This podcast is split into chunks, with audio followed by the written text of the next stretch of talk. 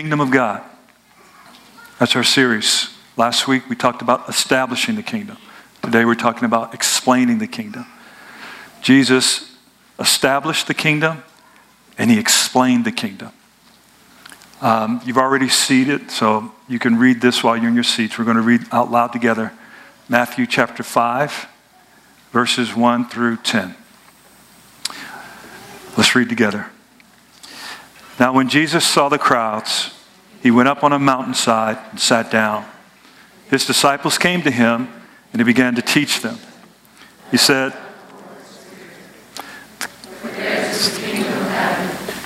Blessed are those who mourn, for they will be comforted. Blessed are the meek, for they will inherit the earth. Blessed are those who hunger and thirst for righteousness, for they will be filled. Blessed are the merciful, for they will be shown mercy. Blessed are the pure in heart, for they will see God. Blessed are the peacemakers, for they will be called children of God. Blessed are those who are persecuted because of righteousness, for theirs is the kingdom of heaven. Thank you. At the beginning of his public life and ministry, Jesus began to teach about the kingdom of God. At the end of his public life and ministry, he spent 40 days speaking to his disciples about the kingdom of God.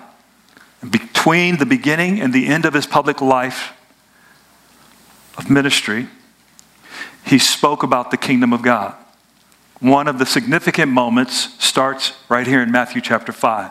It's Matthew 5, Matthew 6, and Matthew 7. The kingdom of God is central to, to this series, but it's not just about this series. It is what Jesus emphasized throughout his duration here on the earth. Every story he told, parable, was about the kingdom of God. And so the kingdom of God is really important. The church and the kingdom of God are not the same thing. The church is inside the kingdom. And the church is called to preach the gospel of the kingdom of God. Paul said, Be careful. He said, If I preach a gospel to you other than the gospel, then you need to reject it. There are a lot of gospels that are preached that are not necessarily the gospel of the kingdom. Jesus only preached the gospel of the kingdom. So that's the, that's the life changing message that he brought. At the end of his public life and ministry, Acts chapter 1, verse 3 says this. You can look at it on the screen. After his suffering, he presented himself to them and gave many convincing proofs that he was alive. He appeared to them over a period of 40 days and spoke about the kingdom of God. So, just before ascending back to the Father, he's, he's resurrected, he's alive. How amazing is that? They were all astonished, some filled with disbelief. But he did exactly what he said he would do. He was raised from the dead, showed himself, and then taught them about the kingdom of God. I thought about that this week 40 days. If on average they were together three hours a day, probably more. But if they were only together three hours of the day for 40 days, that's 120 hours. That's a four year degree. That's a four year degree and they probably had more than three hours a day together. He was getting them immersed into the kingdom. And their post resurrection understanding of the kingdom was greater than his, his, his, his, their understanding of the kingdom before he died. Because he kept saying he was going to rise, but they didn't understand it. So he taught them that for 40 days, and that doesn't include the three and a half years that they were together before this moment. So you want to talk about a live practicum, three and a half years with him living the kingdom of God. Jesus showed up and he is the king. He said, I'm here, my kingdom is here. Here's how you respond to me in the kingdom change your mind, repent, a radical shift in your way of thinking, which leads then to a radical shift in your way of living. And Matthew chapter 5 is the record of what some scholars come call almost the manifesto on the kingdom of God. Prior to this moment, in his early months of ministry, I was thinking about this as we were singing the song. Uh, lives changed. Uh, help me, worship team. Lives healed, hope found. Jesus, you changed everything. Literally, he would go from village to village, town to town, place to place, through all the cities. And everywhere he went, the king was there. The kingdom of God is present. By the kingdom of God, we mean his rule, his authority. So when he was present, people experienced healing, they experienced forgiveness, they experienced peace. They experienced their lives being changed. Marriages that were over were put back together. Families that were destroyed were renewed. Kids, teenagers who run away from home came back. Dead people were brought back to life. In the middle of the funeral service, he said, Stop, get up out the coffin. There's no way anybody does that and you're not impacted. So that by the time we get to chapter 5, people come from everywhere to be with Jesus because there's nobody like him. It's not that no one has said what he said, there's nobody who's living what he's saying except him. And so when we get to Matthew chapter 5 and he goes up on the mountain, it's important to understand some of the backdrop to the Sermon on the Mount and the history behind this moment he opens up in verse 3 saying, Blessed are the poor in spirit, for theirs is the kingdom of heaven. This is so important when he says, Blessed are the poor in spirit. You might say, Blessed are those who are humble in spirit. The kingdom is theirs. The kingdom of God is there. The kingdom of heaven is there. This is very important. He's making a few points here. Number one, the kingdom now belongs to those who are humble.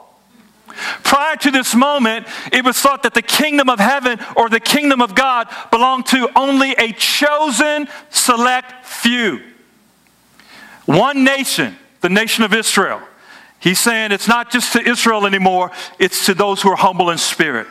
In other words, to receive the kingdom, you have to come with humility to the king. You can't get in without humility. Secondly, uh, God, who made a covenant with Abraham and Sarah, saying, I'll make you into a great and powerful people.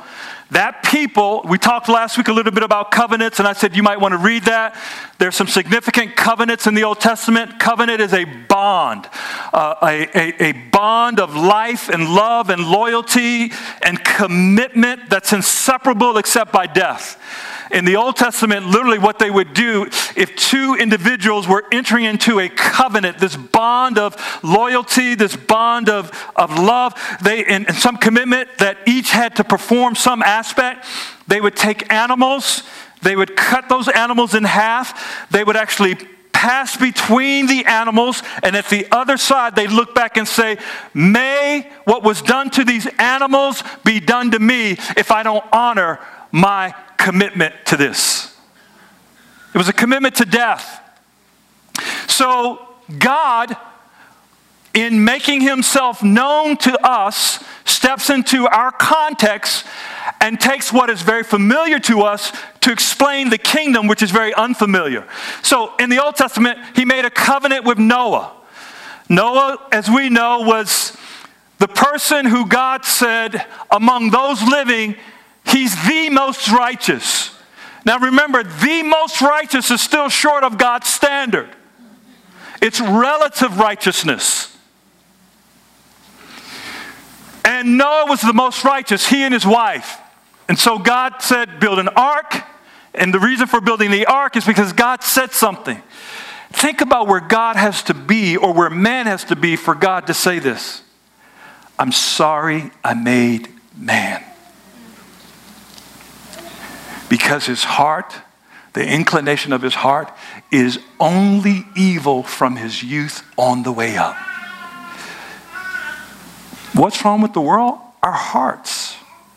The inclination of our heart is evil from our youth on the way up. You say, but I'm a good person. Yes, relatively speaking. Only relatively speaking. But the goodness of God if the full measure of his goodness came into this room, we would all drop dead. Because the goodness of God that is Him is not in us. And that's why I am so grateful that He is a merciful God. Because there's no other way to approach Him. The Bible says, Come to the throne of grace. Hebrews chapter 4. Come to the throne of grace that you might receive mercy. I need mercy every day of my life. I actually need His mercy every minute of the day. Even on the day that I think is the best day of my life, where I think I don't think I could live any better than this, on that day, I need just as much mercy from God as I do on the worst day I live. This is our God. So you have this covenant he made with Abraham and Sarah. I'm going to make you into a great people. And the goal was through this people, the kingdom of God is going to be exported, its understanding of it, the way of living, to all the nations of the earth. Um, but the people, the nation of Israel, did not keep or live up to the covenant. However, they believed that the kingdom was theirs through inheritance. In other words, because Abraham and Sarah are our great, great, great, great, great grandparents, we inherit it. In the same way as if you are the son or daughter of some person who has some means or maybe not so means, basically their inheritance, when they go on to this life, it usually is left to you and it comes on down the line. Salvation can't be inherited through natural birth, only through spiritual birth. So just because I'm a pastor, my great, great, great, great, great, great grandkids don't automatically get a pass into the kingdom of God. They got to get in the same way every human being gets in through the mercy of God. Uh, another point here, and Jesus made this point, Galatians 3:29. He says, "If you belong to Christ, then are you Abraham's seed and heirs according to the promise." This is important because he was saying it's not if you're a son of Abraham, it's if you belong to Christ. And if you belong to Christ, then whether you're a Jew or a non Jew, you become an heir of the same promise made to Abraham. Here's historically, I want you to hear this. The Jews believed the kingdom beyond, belonged to them only, it just belonged to them first. Given 10 words to live by, they couldn't do it to save their lives. No one can. Israel is the first to learn how impossible it is for man to be right in God's eyes via his own righteousness. What's he saying here? Basically, our righteousness is not good enough to save us. Uh, okay, okay righteousness. I mean, how many, how many are doing the best you can to follow God? How many look at your righteousness and go, you know, it's okay. My righteousness is okay. How many say, you know, it's, how many say it's not where it needs to be, but it's okay? Come on, how many say my righteousness is okay? Raise your hand. Y'all are scared. They're like, I don't even know. I don't know if my righteousness is okay or not. I want to show you a video that you've probably seen at home, a commercial. And uh, it's about how okay is not okay. Would you run that?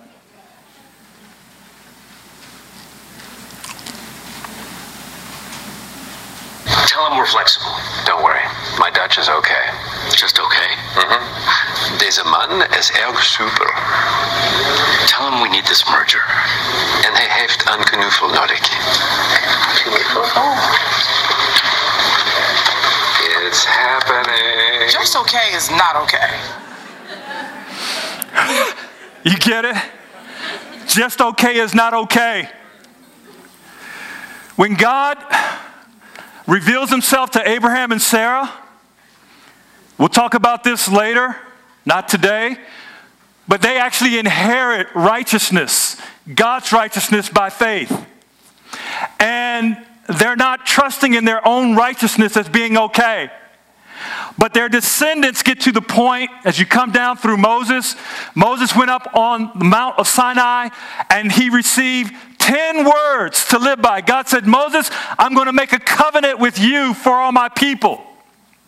That if they would live by these 10 words, here's what I'm going to do for them. This is my end of the covenant. But for the people, their end of the covenant is to keep my laws. And so there were 10 words to live by. One of those 10 words honor your father and mother. This is a commandment. It's the first commandment of the covenant with a promise that if you honor your father and you honor your mother, it will go well with you all the days of your life. Another commandment, part of that covenant that God made was do not murder. Another one was somebody want to know? Any, anybody got a clue? Give me one of the other commandments of the covenant. Do not covet. In other words, don't desire that which is not yours. Coveting is strong desire for something that belongs to someone else their spouse, their house, their car, their shoes. Another part of the covenant. Don't bear false witness. Don't lie. Don't lie against somebody. Don't slander them. No libel. Anything else?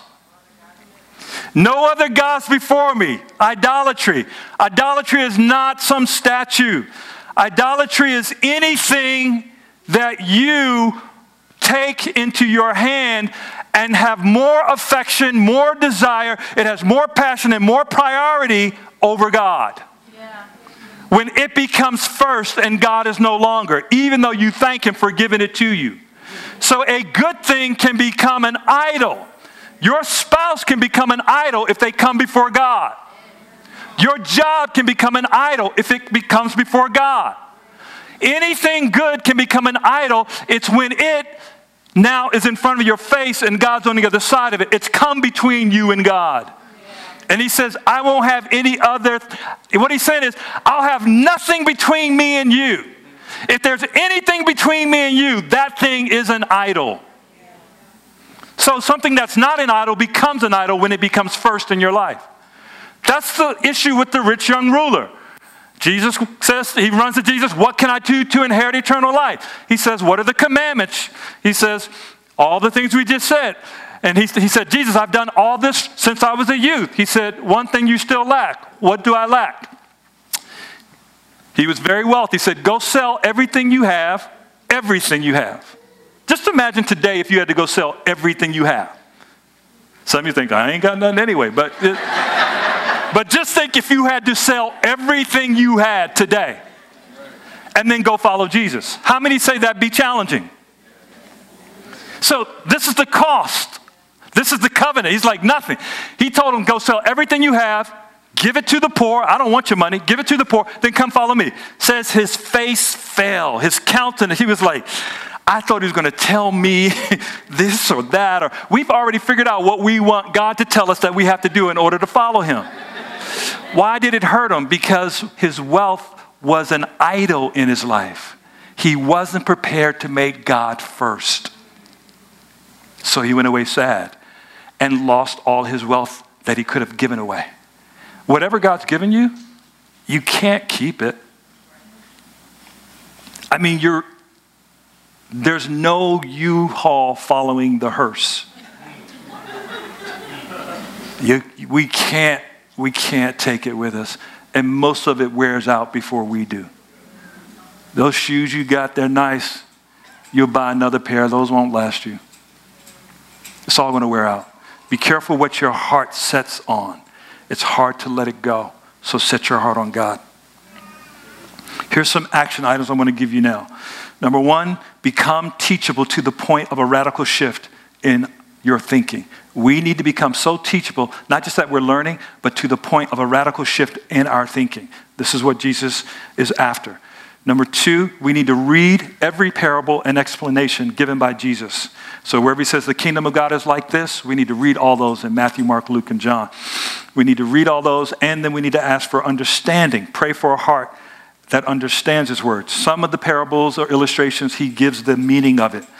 Uh, next action pray for a heart that puts the life of the kingdom into practice. Like every good thing, it takes practice. My trainer is in the room. And when we started, it was the hardest thing in my life. But he worked with me until I could begin to put the things he was teaching me in practice. I had to learn the form. I had to learn. He started with small weights. He, and it's amazing. If my trainer can do that, how much more God? He'll give you time to grow. He will not ask you to come into his gym and then bench a thousand pounds on the first day. But when he's done with you, you'll be benching 5,000. Okay? Uh, lastly, be unsatisfied with okay when it comes to the kingdom. Just okay is not okay. Saying my righteousness okay is not enough. Does that make sense? Okay. Um, we're going to continue the series, so you know we'll, we'll cover what we can. When Jesus went up on the mount and he began to teach this, this, most of the people knew the Ten Commandments. And the disciples in that moment were probably shocked because Jesus said something that was shocking. And I want to read it to you. Um, in, first, I'll read this. In the Sermon on the Mount, he describes the life of the kingdom of God. So when we talk about the kingdom of God, we're talking about something that is absolutely counterculture. It was counterculture then when he said it, it's still counterculture today. The kingdom of God is counterculture to everything we know and think. Counterculture. And Jesus actually, when he describes the kingdom, he'll compare it to religious people, he'll compare it to pagans. Like the kingdom is just different. It's not like the kingdom is religious. He just says the kingdom is different than anything you know. So he describes the kingdom, and as he explains the kingdom, he makes clear that the righteousness practiced by the teachers of the law, held by all to be the standard, was not cutting it. The people of that era, not unlike our day, failed to achieve God's righteous way of living. No doubt this came as a shock to all of the disciples.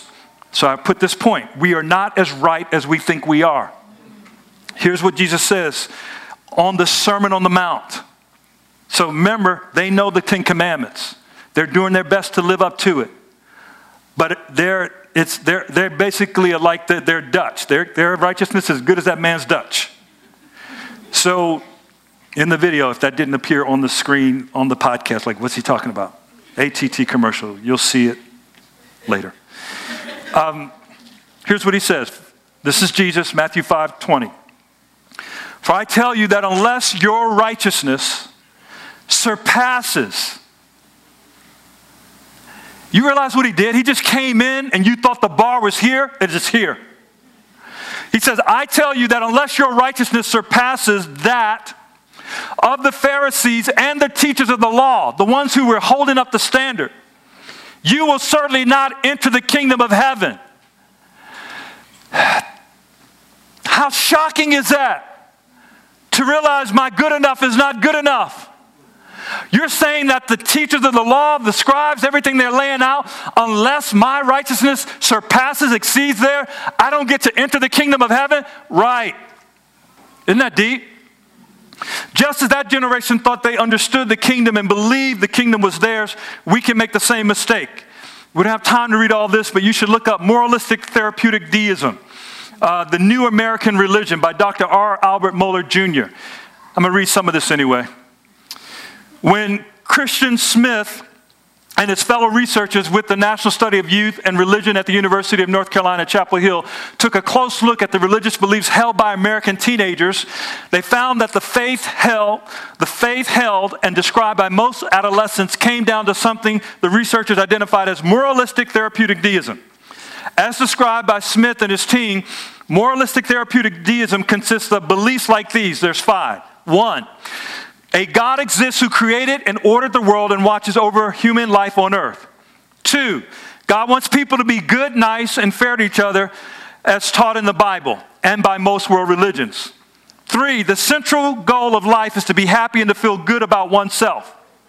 Four, God does not need to be particularly involved in one's life except when God is needed to resolve a problem. Five, good people go to heaven when they die. That, in sum, is the creed to which most or to which much adolescent faith can be reduced. After conducting more than 3,000 interviews with American adolescents, the researchers reported that when it came to the most crucial questions of faith and beliefs, many adolescents responded with a shrug and whatever. As a matter of fact, the researchers who report whose report is summarized in Soul Searching. You can read that, Soul Searching. The Religious and Spiritual Lives of American Teenagers by Christian Smith with Melina Lundquist Denton found that American teenagers are incredibly inarticulate about their religious beliefs. And most are virtually unable to offer any serious theological understanding. As Smith reports, quote, to the extent that the teens we interviewed did manage to articulate what they understood and believed religiously, it became clear that most religious teenagers either do not really comprehend what their own religious traditions say they are supposed to believe, or they do not understand it and simply do not care to believe it. Either way, it is apparent that most religiously affiliated U.S. teens are not particularly interested, interested in espousing and upholding the beliefs of their faith traditions, or that their communities of faith are failing in attempts to educate their youth, or both. As the researchers explain, for most teens, nobody has to do anything in life, including anything to do with religion. Whatever is just fine, if that's what a person wants. Now, the reality, this is not just teenagers. American culture today has exchanged the kingdom of God for moralistic, therapeutic deism. It's moral, moral relativism. What's right for me might not be right for you. I was born at the end of the moment where people believed there were absolutes.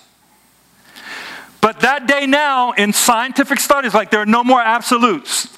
At least there's an argument that is made for that. There is a whole side that argues against it. And so once you reduce even worship and serving God and how we live down to moral relativism, it's basically what I feel and what I think. But if it comes down to what I feel and what I think, then what Jesus says is no longer significant because I can choose to agree or agree with it being right. But Jesus, unlike any prophet who came before him, said, I am him. And here is my righteous standard. And if you don't measure up to this standard, there is no eternal life with me, and there's no, there's no entering into my kingdom. Now, the thing about it was, he wasn't harsh in his presentation. He spoke the truth in love. So people heard the truth, but they also experienced his love. When John the Baptist was preaching, he kept saying, Woe to you! Judgment is coming. People like, baptize me right now. Please. But when Jesus comes, he's fulfilling Isaiah, which says that when he comes, it, he will declare the year of the Lord's favor and the day of judgment. Judgment, one day, favor, a year. It's not intended to be 365 days. It's intended to express God's heart that he favor his favor goes ahead of his judgment. We're living in the period of the favor of God. So judgment is suspended. But if you're living in the, the, the, the, year or the season or the era of the favor of God, and because we don't experience judgment, we deceive ourselves and think we're okay. But when He comes as the lion, not the lamb, to judge, we will hear the roar of the righteous one who will say, It is not me who has rejected you, it is you who've rejected me. It is you who've rejected my righteous standards for life. So this puts the fear of God in us, reverence for God, a holy awe. Does that make sense? So, um, J. Rodman Williams, theologian, wrote Renewal Theology. He says, In the first words of the Sermon on the Mount, Jesus described this higher righteousness in one piercing statement after another. So he's sitting with the disciples on a mountain, giving them the truth. And here's what he says. No anger with a brother, no lust, no swearing, no resistance of evil. Love your enemies, pray in secret, forgive others their sins, and on and on and on. It is clearly a righteousness of the heart, truly an impossible righteousness for sinful human beings. But without it, there is no entrance into the kingdom of God. This is what brings us to our knees. We just had an outreach at the University of Maryland called God's Not Dead with our very own Dr. Rice Broocks, and he brought with him his guest, Dr. Michael Guillen. And Dr. Michael Guillen, I had a chance to speak with him. He has three PhDs mathematics, physics, and astronomy. Yeah, right? He basically said 24 hours in a day, and he was angry that he had, not angry, he was upset that he had to go to sleep for three hours. He locked himself in lab and came out with three, three, three uh, PhDs. He said, he, he said, it wasn't that I was just an atheist. He said, science was my God. He said, but there was another scientist whose name I can't pronounce, Russian. I, I need time to work on it, so I don't want to butcher it here.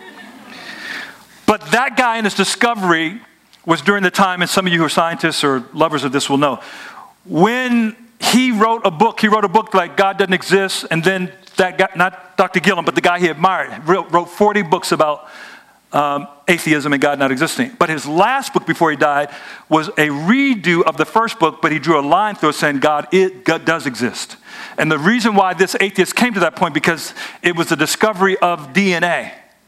And he said, There's no way you can look at DNA and think that this was somehow incidental or accidental. This is the imprint of intelligence that is far beyond us. Dr. Guillen said that got him. So he began to search for God. So he, he said, Buddhism, he went through all these things he looked at. He said Buddha was logical, this he had, but he said when I came to Christ, Christ was different because he was translogical. Here's what he means by that.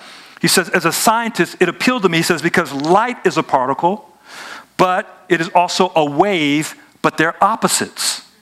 How can they both be this, but they're opposites? He said Jesus seemed to be that way, taking opposites, but they work together. He said, for example, Jesus started saying things like, if someone hits you on the cheek, give them the other one. See, that's not logical. Our human innate response doesn't give the other cheek. We might walk away. we might walk away and say, you know what? I'm just going to walk away right now. I'm just walk away right now. That, that would be our highest and best. but the kingdom goes, if you walk away, you don't enter into the kingdom. The kingdom says, give them your other cheek. Anybody feeling short today? We need to pray, y'all. I'm going to teach on the kingdom because this is, we've done church a long time, but Jesus didn't preach church, he preached the kingdom. And the kingdom is everywhere. The kingdom is in your office place. The kingdom is your next door neighbor. The kingdom isn't, oh, Sunday morning, let's go worship. We are citizens of the kingdom, but the kingdom is out there. And every place Jesus showed up, kingdom things were happening. He's, he, so he said, Dr. Guillen said, he said, if they ask for your shirt, give them your coat. Give them your coat. Anybody other than me go, this is a struggle. Why is it a struggle for us? Because until there's a radical shift in our way of thinking, by a direct encounter with the king and the kingdom, not just to enter the kingdom, but to learn how to practice to live this way. Like I told you, my trainer, my first day, I'm like, I don't know if I can, I don't know, I don't, I don't know. Went home told Marianne, I, I don't know. I'm not sure. That dude is hurting me. I tried to tell him, I am at that time, 49, 50, but he trains 17, 18, 19, 20, 20 year old D1, University of Maryland basketball athletes. Do you know, do you know what kind of workout they do? So he trains them and then trains them like, do, do, do. I'm not them. He's like, I got you. And there were times at the end of my workout where I literally could not get up off the floor. I had my wife on speed dial. Come get me. I thought you rode your bike. I won't right now. I can't even get up. Thank you, Tucker. Tucker, stand up so everybody can see this guy who punished me and.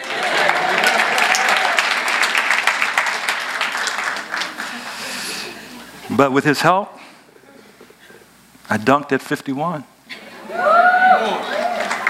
Uh, uh, Still do it. Not right now. I need Tucker in my life again.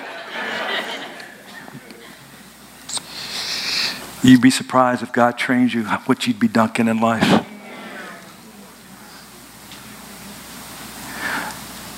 See, Jesus said, You heard it said, the covenant made on Sinai. You know what Moses said in that moment when God formed the covenant? He said, God, please, I beg you, don't leave us. And you keep telling me to go, but you haven't said who's going to lead us. If you don't go with us, I don't want to go. I'd rather stay here in the wilderness. I'd rather stay here wandering than go into a place of milk and honey and blessing. If you're not going to be there, then I don't want it. Oh, that we would think that way. Some of us would take the houses and the cars and the promotion without him.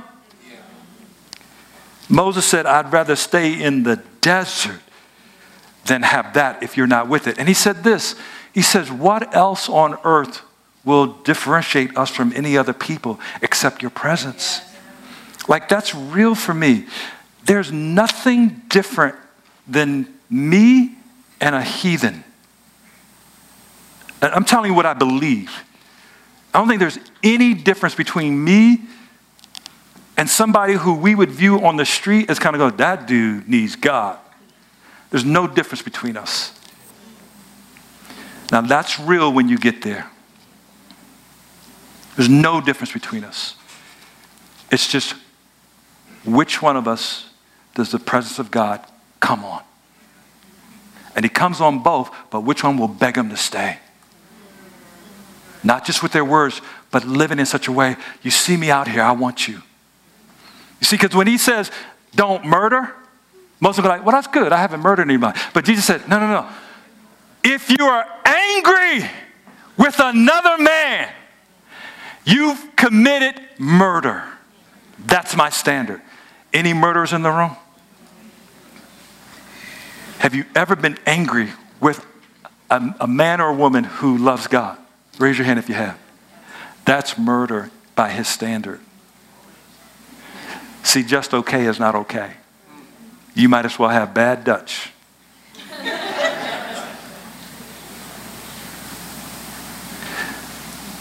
How many of you men? How many of you women? You know, if a man or a woman commits adultery, go like, oh, wow, how'd you step out on your spouse? You stepped out. He says, lust in your heart is stepping out. If you lust after a person, you've committed adultery. How is that possible? Because you're breaking covenant with God and His Spirit, who He made to dwell in you. So even before you act against your spouse, you had to act against the Holy Spirit. We, you're like, oh, Pastor, please stop. I don't want to hear more. No, no, no. We need to hear it all. Because only when we hear it all will our cry to Him be really genuine. I'm going to use myself as an example, and maybe you can relate. And we've gone over, so if you need to leave, leave. Go get your babies, bring them back in here. I, it's, we're 14 minutes over by this clock.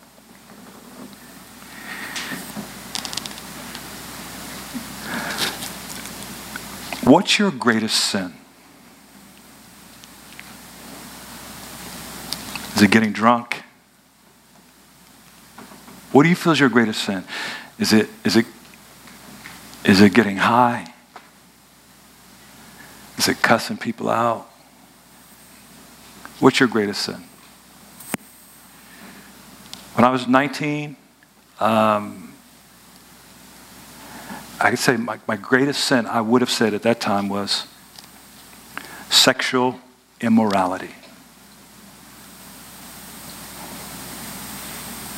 Um, didn't treat women right because I didn't think about them the way God does. So I struggle with what is common sin among people. You know the story at 17, young lady, I got her pregnant and then abandoned her and our son. The rest of the story, for those who don't know, is that my son was miraculously restored and grew, grew up, raised by my wife and I, although I never married his, his mom. And I had a chance to repent to his mom and repent to her family. And God did a miracle. But after getting her pregnant, after then after that, then I went to American University and I flunked out. I, I used to say I never missed a party. Maybe you were like me. Love to dance, shut the party down. I'm a kid of the 80s, so Crockett tubs. I used to wear baggy stuff and just like thought I was nice with it.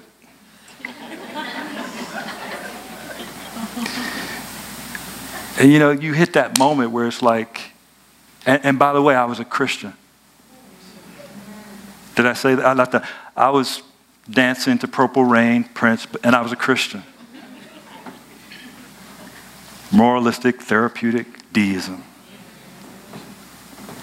Leave the club. I'm a Christian. I believe in God.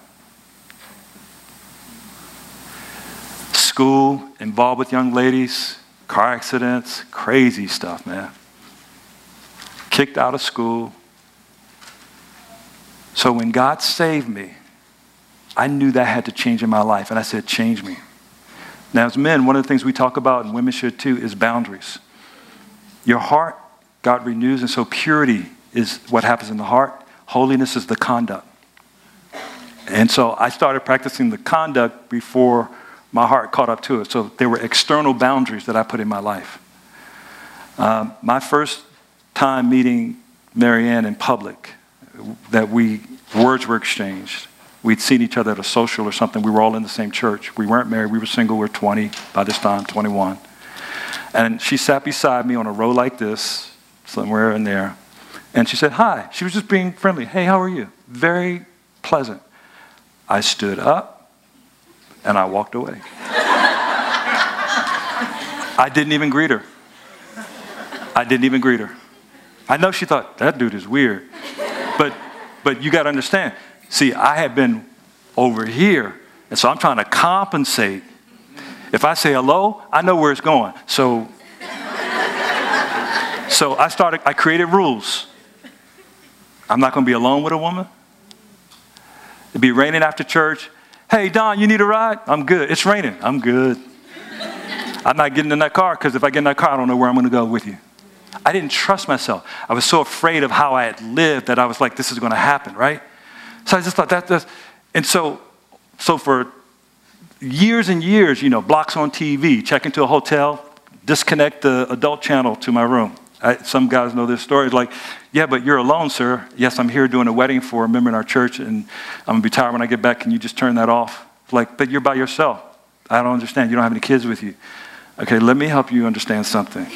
The adult channel plays stuff that destroys men's and women's lives, it destroys marriage. She's like, okay, okay, okay, no, you're going to hear. You want to know now? I, I just told you to turn it off, but since you want to know, I'm trying to stay faithful to my wife. I don't need the magazines and the checkout stand. None of that's helping me love God or my wife. Turn it off. I'm sorry, sir. We'll turn it off. Okay. I didn't yell at her. But you go, you do a wedding, you're a human being. I, they kiss and everything, and my wife is home. She's not at this is an away wedding. I'm like, I go back to my room, man, I wish my wife were here.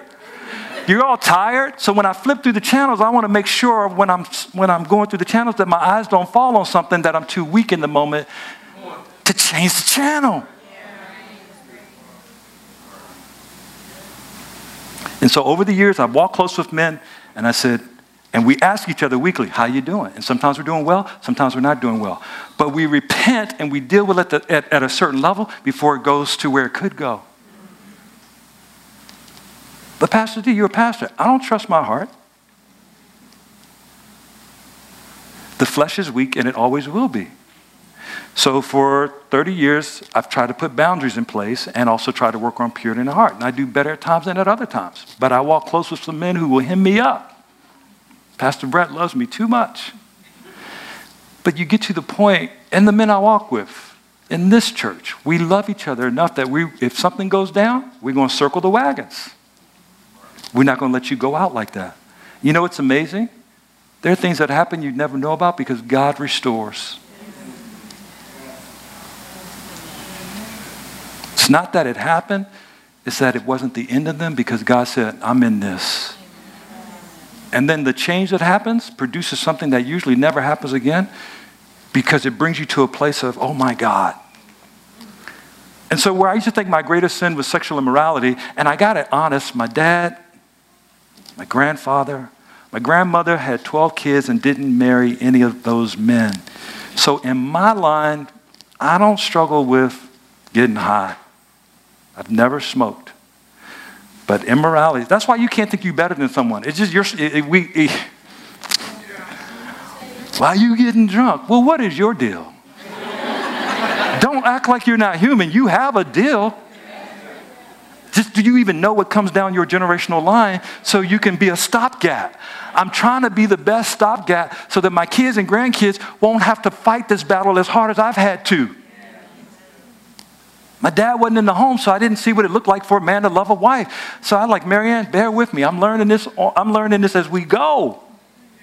All you wives who are married, like, why won't he probably learn it's on the job training. They think we come, you know, battery so separate. Man, it, it just it takes a minute. My girl's like, Daddy, I want to marry a man like you. Baby. I love that you said that, but I want you to know if at 21, I'm just saying, I know what I was like. Let them grow with you. Grow with her. Stop expecting everybody to have arrived when you haven't.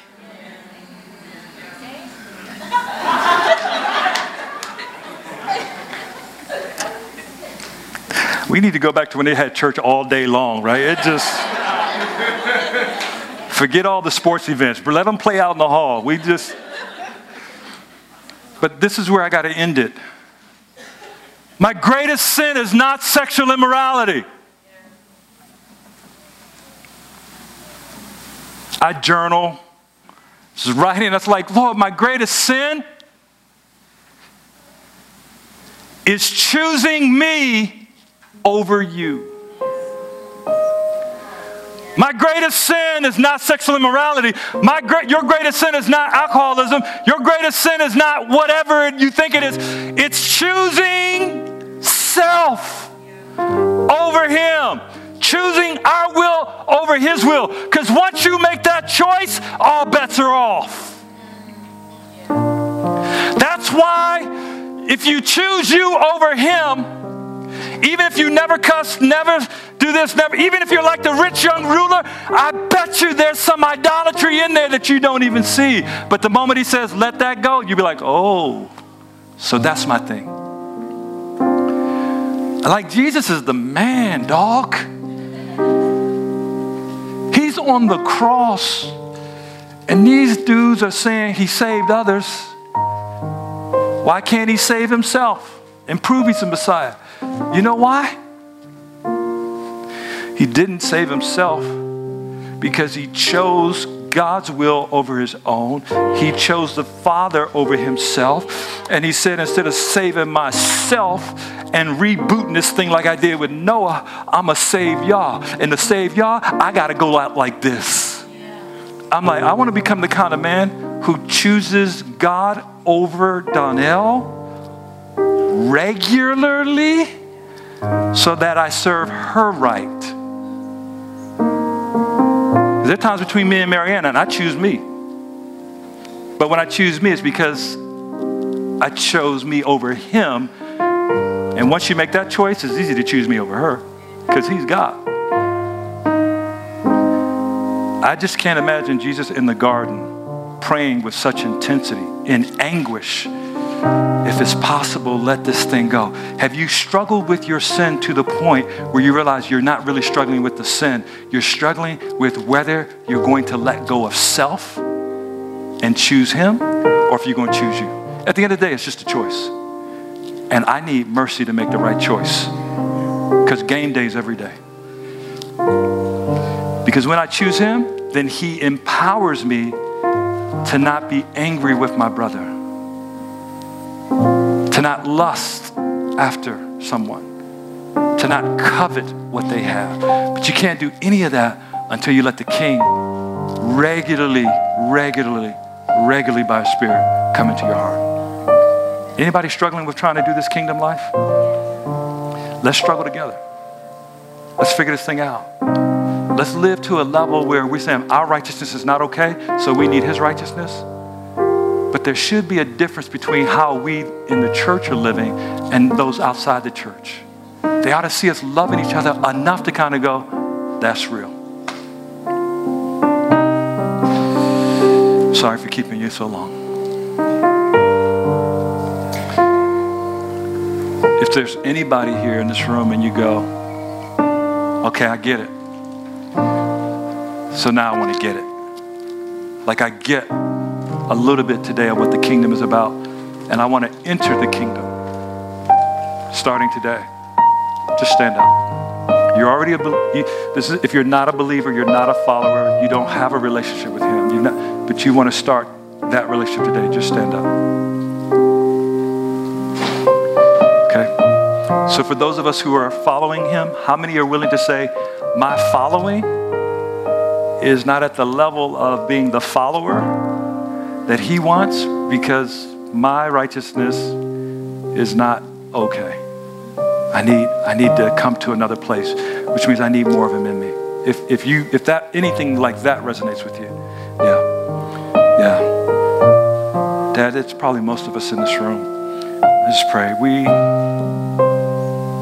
I just love that you sat down on a mountain and you just broke it down. And we realized we can't do that. That's impossible. And you go, yeah. With you, it's impossible, but with me, all things are possible. I pray that you would cause this church to begin to live the kingdom because we begin to think the kingdom. We don't want to be those who get hit on the cheek and just like, well, I walked away. We want to get to the point where we give the other cheek like you. There's something on the other side of that where you give power and strength, and we are like, there's no way I could do that. God strengthened me to give up my other cheek. God strengthened me to give not only my shirt, but my coat. God strengthened me to choose Him over me. That's where we just want to start with the basic choosing you over me today, choosing you over the culture, choosing you over the pace of life, choosing you over anxiety, choosing you over worry choosing you over self.